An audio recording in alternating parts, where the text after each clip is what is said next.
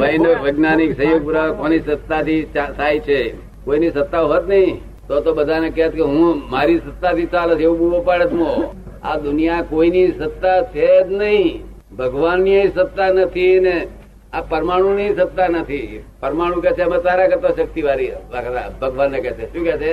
અને ભગવાન કે છે, હું તારા કરતા શક્તિ વાળો પણ પરમાણુ ચેતન નથી.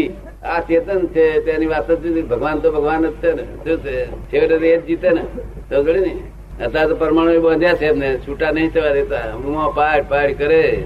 છૂટા ના થવા દે. એટલે આપણી સત્તાથી બધું કામ કરી રહ્યા છે ને.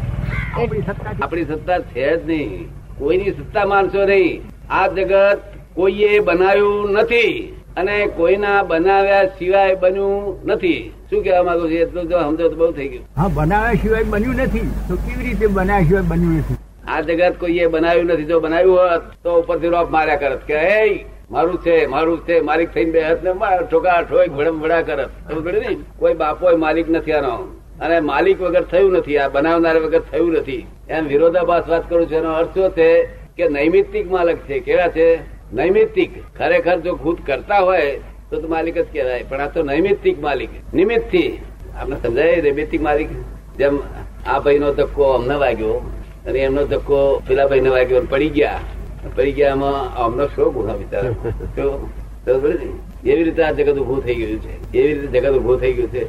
વસ્તુઓના સંમેલનથી આ જગત ઉભું થયું છે. વસ્તુઓની સંમેલનથી આત્માને ઈચ્છા નથી, આત્મા ઈચ્છાવાળો હોય તો ભિખારો કહેવાય, પરમાત્મા ઈચ્છાવાળો ભિખારો કહેવાય. આપણા લોકો કે ભગવાન ઈચ્છા થઈ આ જગત રચ્યું ભગવાન ઈચ્છા હોય તો ભિખારો કહેવાય. સાયન્ટિફિકલી સમજવું છે, આમ લૌકિક સમજીએ એમાં દડો ના વરે. લૌકિક લૌકિક ના લૌકિક બે જાતની વાતો હોય. કેવી હોય?